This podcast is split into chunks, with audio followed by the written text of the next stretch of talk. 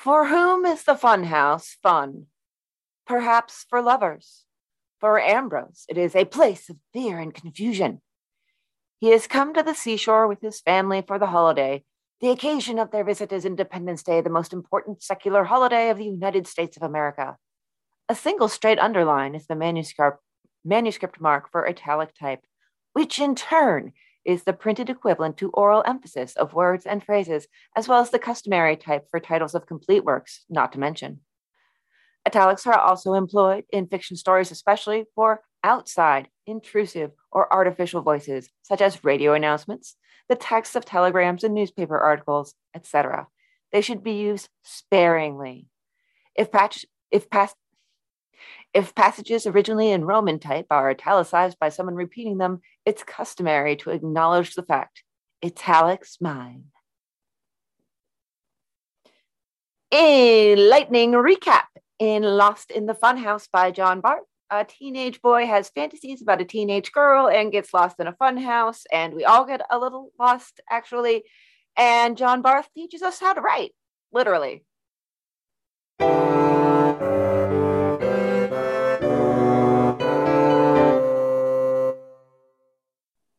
I am aware of the fact that you are possessing a little time. And I have knowledge of the fact that we happen to have a little podcast. This is Short Story Short Podcast, the podcast that asks the question. And this week, I am very excited because one, spring is in the air. No, it's not. And it's a cold, cold, cold spring. So Yes. cold. Yes. it is. And the best thing to do in the cold is to take a cup of coffee in your hands, warm up that bowl of stew, and then read a good short story. What short story should I read with my stew and coffee? Uh, with my uh, tea and water, which is what I actually have here, uh, you should read Lost in the Funhouse by John Barth. Or should you? Yeah, you should. This is a story I have read multiple times because I am a postmodernist. Uh, it is the type of story that tedious people read and potentially tedious people write. I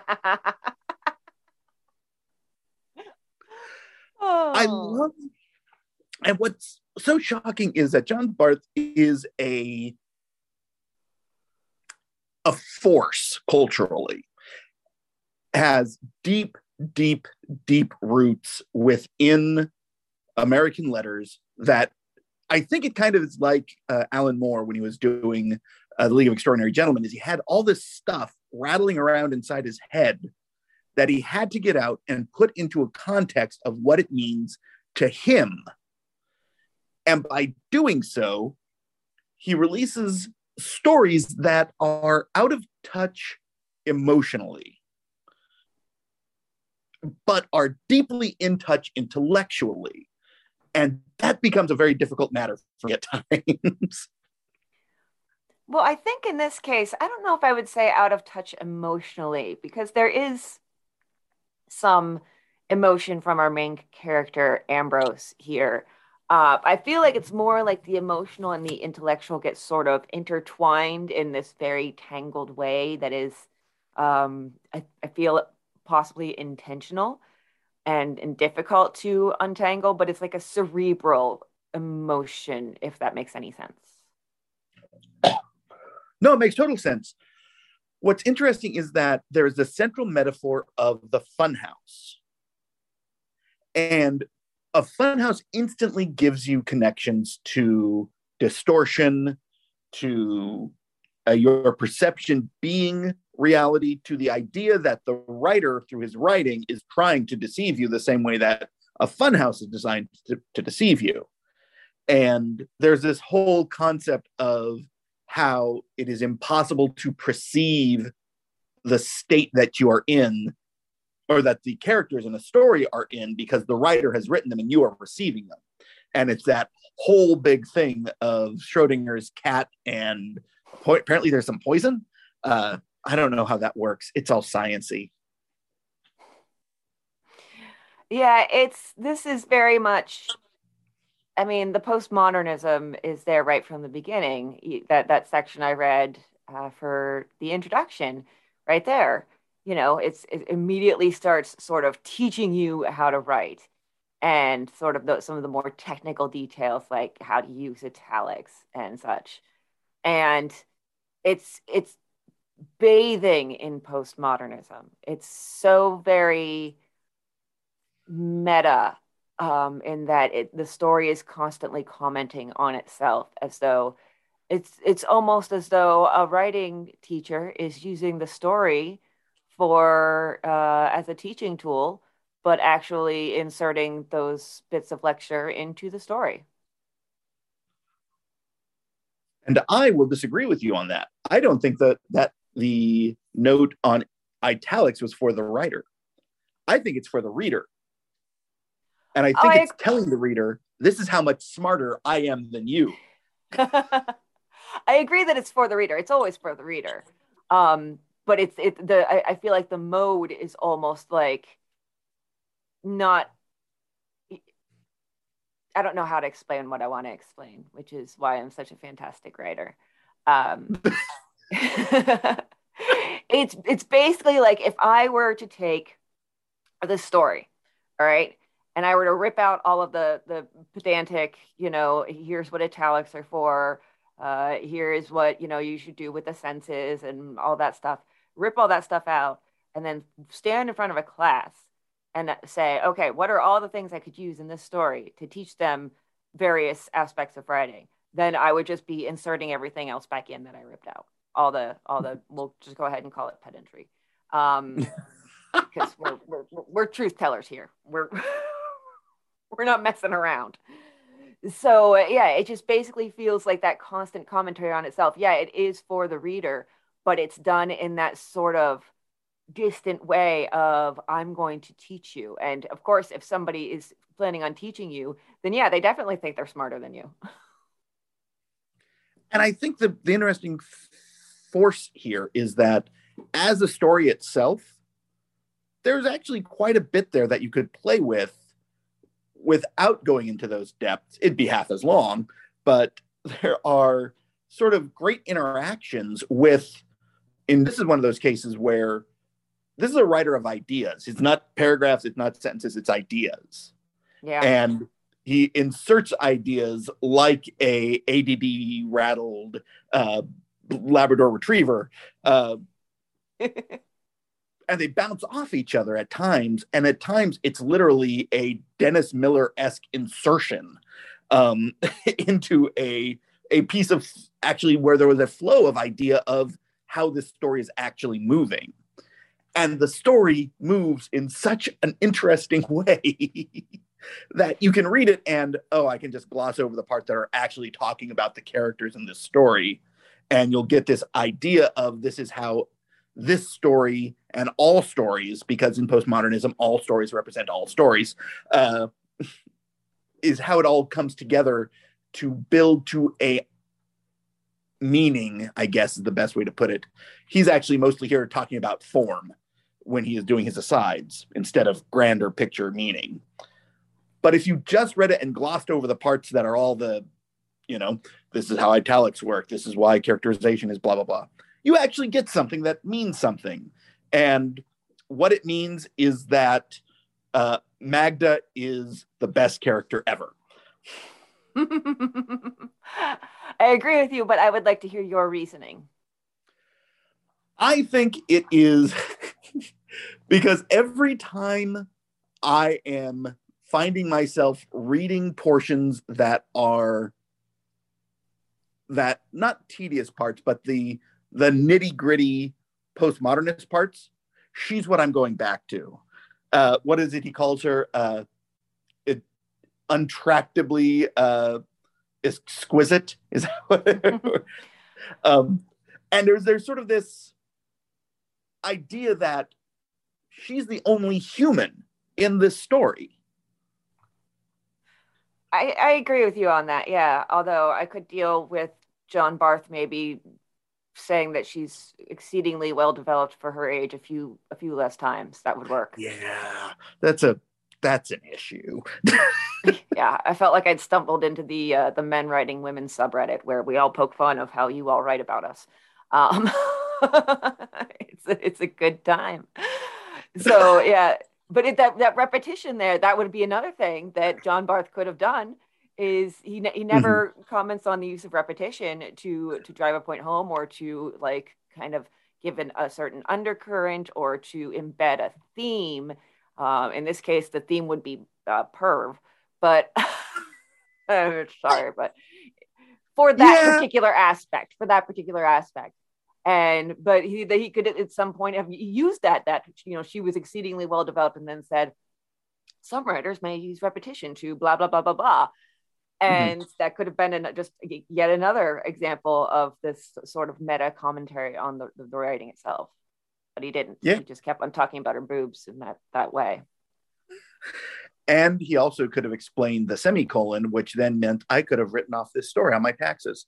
Uh, well I, I don't know. I'm I, have an example of a quote here where i he used a semicolon correctly, but in the following sentence, he used, I wasn't really a- approving his use of the colon, which, again, could be purposeful. You don't know with this story what is on purpose and what is not, because there are sometimes when a sentence just ends and it's incomplete. There are sometimes when words are repeated right in a row or ideas are repeated right in a row, and you feel like this is almost unedited, but that's, or it's edited to look like it's unedited in in that sort of way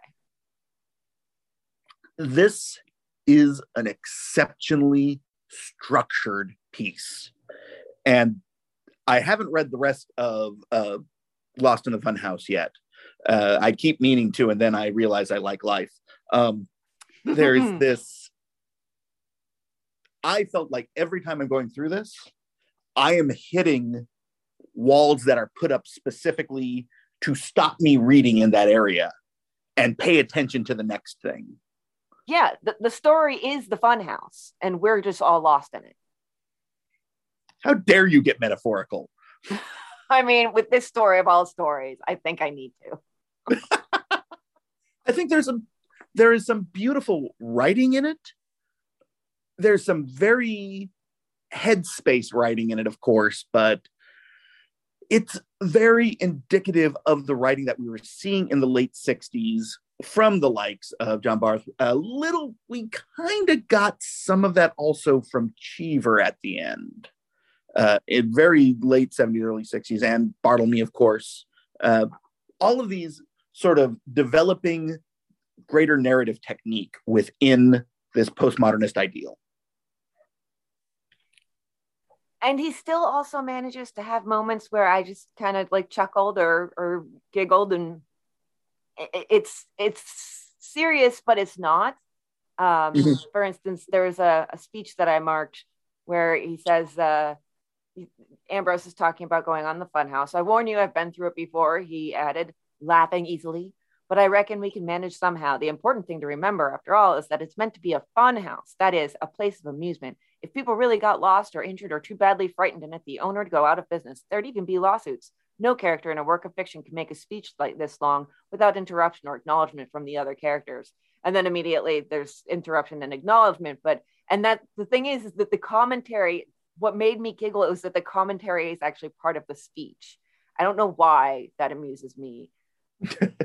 Maybe, I don't know why. Yeah. it's funny.